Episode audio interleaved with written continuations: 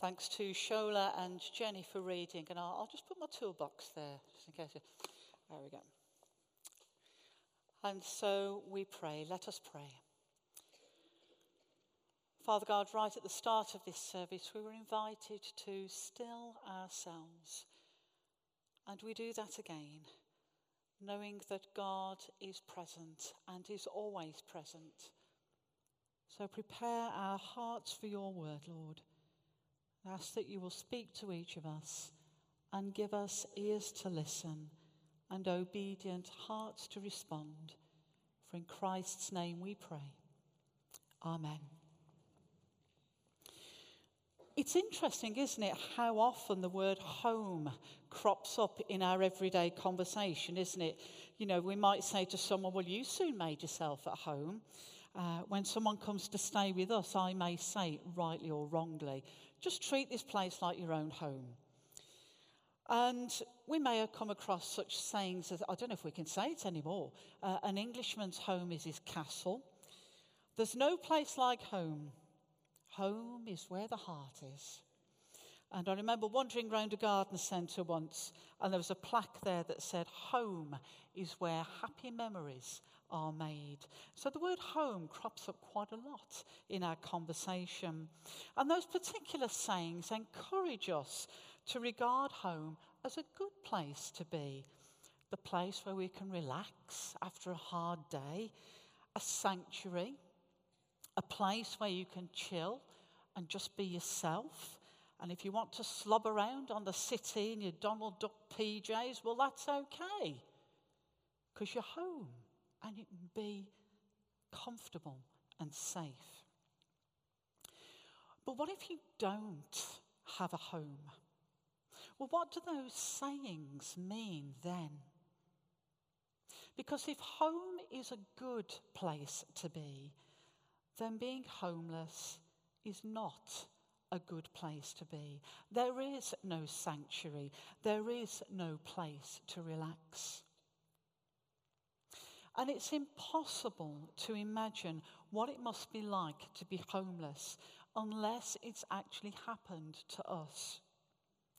Now, I've worked for five seasons uh, on the winter night shelter, and I'll tell you now, I would never claim to know what it is like to be homeless, although I have had many conversations.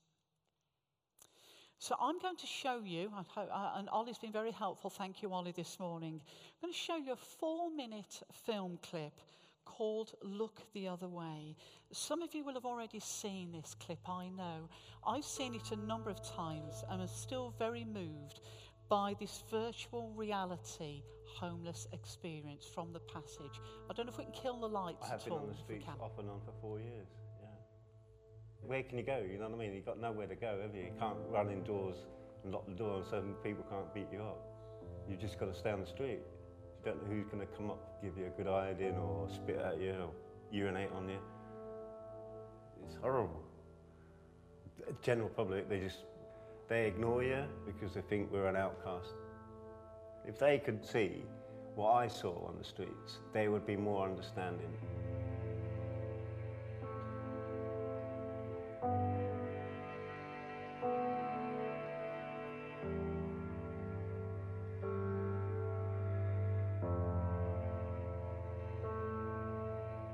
Think I saw homelessness from the outside, and now I had that chance to see it from the inside uh, which is not a nice view at all. It was not what I expected. It's like you're in a different world.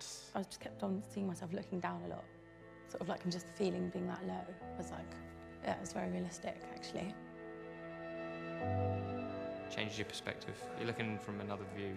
The worst were people who stared as they walked away. When I felt vulnerable, rejected, and ashamed. It made me feel incredibly small. It makes you feel like a caged animal. A horrible feeling, as if society's forgotten all about them. You feel like absolute trash. You're a nobody. I was isolated from the world that I was watching. Lonely. It makes you feel really, really alone. You feel just so exposed, like you don't have anywhere to hide. Very, very scared. It scared me because it, it was so real. As a woman, I've never thought about the female experience on the street, and that was Uncomfortable. Uncomfortable.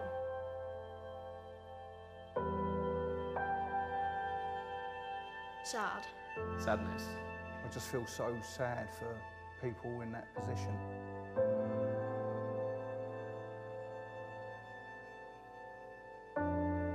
I can imagine people feeling hopeless because that's how it makes me feel to sit there for five minutes. So I can't imagine spending a day or a night out on the street.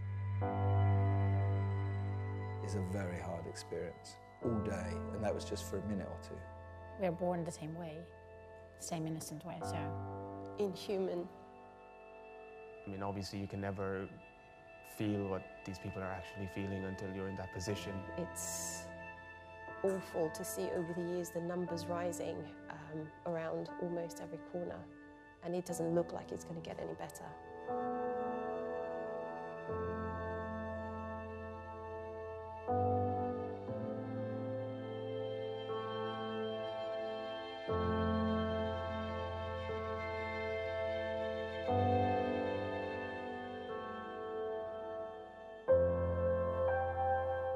Homeless person, they can't take off the mask.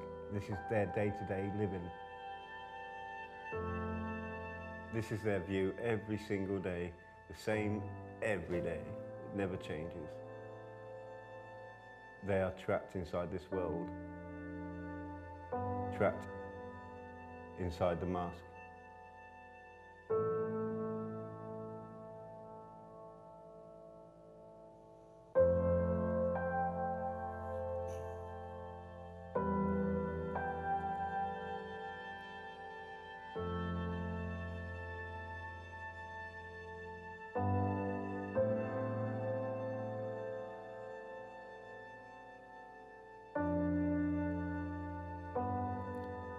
Thank you, Ollie.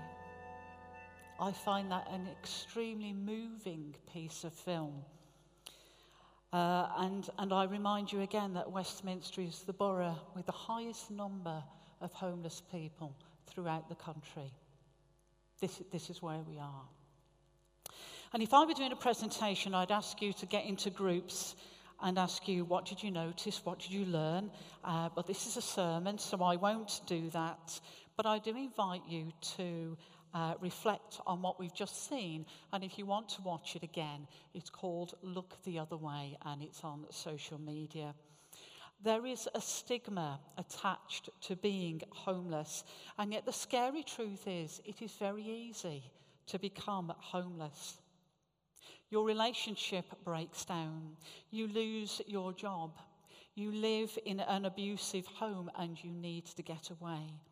And here in London, increasingly, people are finding it, they are unable to afford accommodation here. So please understand that homelessness can happen to anyone.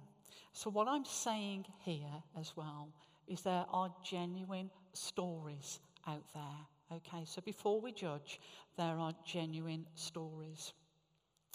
Now, I freely admit that I'm a little slow on the uptake. Uh, and so, when I first became involved with the homeless, homeless ministry of this church, and I'd never done it before until I came here, it took me two seasons of working on the night shelter and a conversation with one guest, and it will always stay with me, to learn just how dangerous it is to live on the streets. The homeless are vulnerable, and it was mentioned there in the film.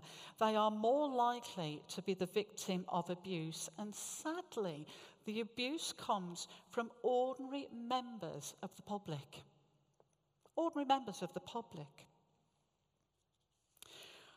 And so, in that first passage of Scripture, Psalm 71, we hear the words of a man in his old age who, even in the face of a crisis, reaffirms his faith in God, a faith which he says he has held on to since the day he was born. And the psalmist talks of refuge, of God being his fortress, and of not being put to shame. And if we listen to the words of the psalmist with the homeless in mind, what are the crises that he's referring to? Well, we mention a few. The daily search for safety, for warmth and shelter is a reality for these people.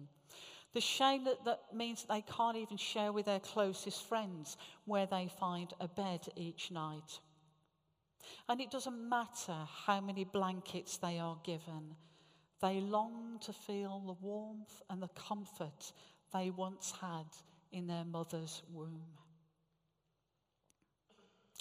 So, how do we see homeless people? Do we see them as people of faith? Or do we assume that they are outside of faith communities, that they have been abandoned by God, or that they have abandoned Him? Well, our gospel passage makes it clear that they are not abandoned by God. Jesus says, Whatever you did for one of the least of these brothers and sisters of mine, you did it for me. You did it for me. We talked a lot about homelessness, and this will probably be my last talk on homelessness. And I guess the message I wanted to give to you today is what can we do? Let's talk about the toolkit again. What are we going to do to change things? You see one thing already.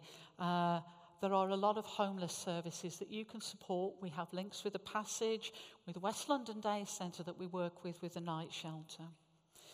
You personally could give donations or volunteer. When you're out and about, you may want to engage or acknowledge a homeless person. They feel invisible. Again, that was something that was mentioned.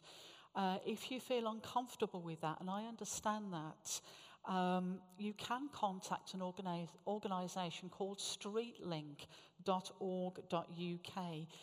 If you tell them about an individual, they will go and see them, okay? And they will connect that person with the various services that they need. So streetlink.org.uk. Um, there is a new, uh, I, I came across this in my inbox, in my email, something called SWEP. And it's severe weather emergency protocol. We're in for quite a heavy, uh, a very cold uh, winter. And so this emergency procedure has been activated across areas. So there are extra emergency shelters that are being set up. Um, and local authorities have made additional provisions available to make sure they can get as many people off the streets as they can. Because the reality of sleeping outside is dangerous whenever it occurs, but it's extremely true during the winter when extreme temperatures can kill And we know that people died. In fact, somebody died in December just outside the Houses of Parliament. A homeless person uh, died outside there, and somebody died at Westminster Tube Station as well because of the cold last winter. So if you do contact StreetLink, all I'll need to know is the location of where the rough sleeper is, uh, the time that you normally see them in that location, and a description of the individual. So if you feel uncomfortable about approaching them yourself, they will do this for you. Just, they just need to know where the person is. I've given my title there, God on the Streets, which actually I started thinking, but does God really know what it's like to be homeless? Well, I believe He does. A few weeks ago, we were celebrating Christmas, and Luke's gospel tells us there was no room for Jesus to be born. His bed was a manger, uh, an animal's feeding trough. Matthew tells us that the family had to flee from their own home because their lives were in danger. Not a story dissimilar to what we hear in our news today. And of course, Jesus' words, the Son of Man has nowhere to lay his head, reminds us that he had to rely on the hospitality of others. In fact, would we be pushing it to suggest that Jesus today may be called a sofa surfer? A homeless person who stays temporarily with various friends because they do not have their own place to live. So, yes, I believe God does know what it's like to be homeless. And yet, for me, the astonishing thing is that this homeless Jesus promises us in John's Gospel, in my Father's house, there are many rooms, and I'm going to prepare a place for you. He's promising to prepare a permanent, abiding place with God the Father. In fact, our first hymn ended that He's our eternal home. You ain't going to get booted out. When Jesus makes you welcome, that's your place forever. And in fact, some people, when they are getting ready to die, have said, I'm going home.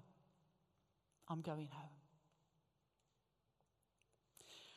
When Timothy Schmalz created his sculpture, The Homeless Jesus, and you'll see uh, a smaller version on the first floor, he created it with the intention that the viewer can actually sit down on the bench. So, the, the big ones, you can actually sit down on the bench. And he says this I have sculptures around the world, and what they are doing is reminding people of the sacredness of human life. And Jesus said that whenever you help one of the marginalized in the community, one of the broken, you're helping him. And that was a game changer in the history of religion. So, let me ask you a question before we see our next clip. If Jesus came back today and asked what kingdom work you are doing, what would you tell him? What would you show him? Where would you take him? There's some great work happening already. And we're going to watch another film clip. It's much shorter this time, which I hope you will find encouraging. And it focuses on one story relating to Action for Children, a great Methodist initiative which this year will have been supporting the most vulnerable children and families across the UK for 150 years. And we're going to listen to Colleen's story. She's got a strong Glaswegian accent, so I think they've put some subtitles on for us, but uh, she's got a great story to tell. Growing up, it was tough.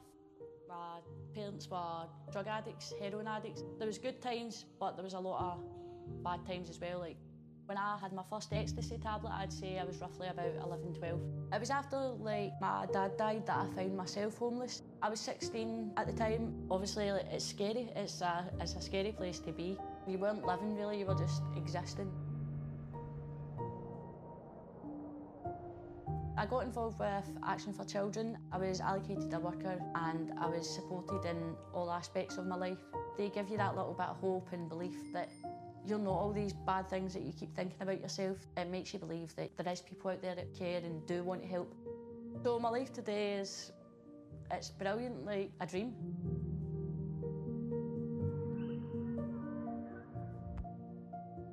I'm at Celtic Park, which is a club I support. Um, I'm playing football, which I've always loved since I was a kid. And to be a part of a club and a team and just feel that like you're wanted, it's, it's amazing. And I think there's so much more to come. The quicker you reach out to ask for the support and help, the quicker uh, you can move on and progress in life. I'd say just don't ever give up. If you keep fighting, you will, you will make it.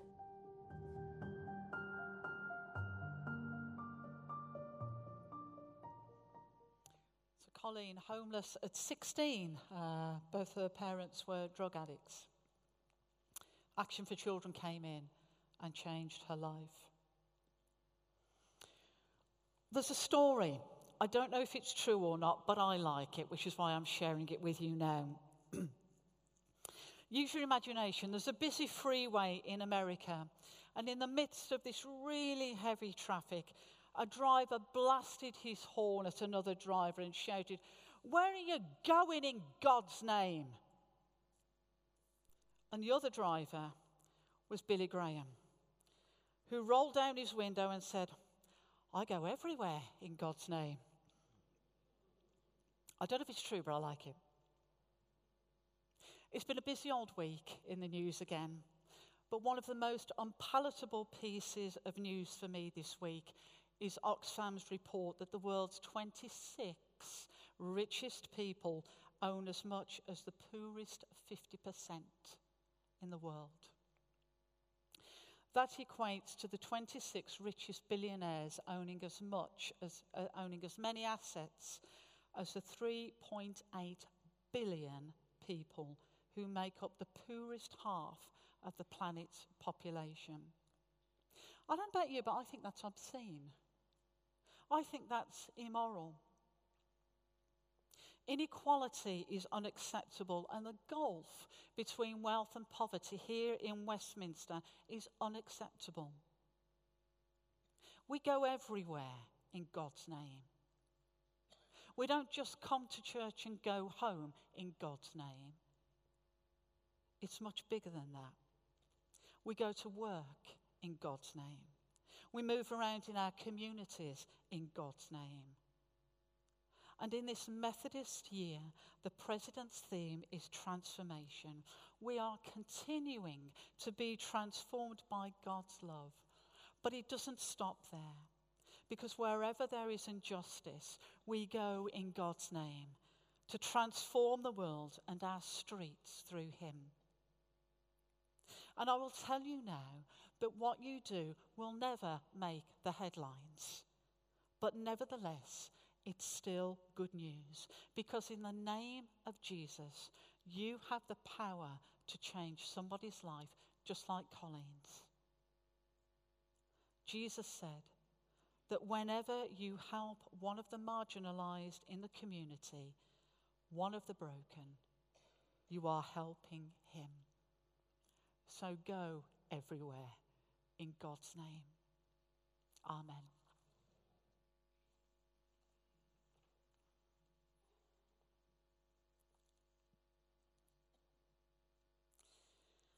Our final hymn, is Christ Be Our Light. We tend to sing this uh, at our Christingle service, uh, but I thought it was appropriate for today. And that fourth verse longing for shelter, many are homeless, longing for warmth, many are cold. Make us your building, sheltering others, walls made of living stone. We stand to sing.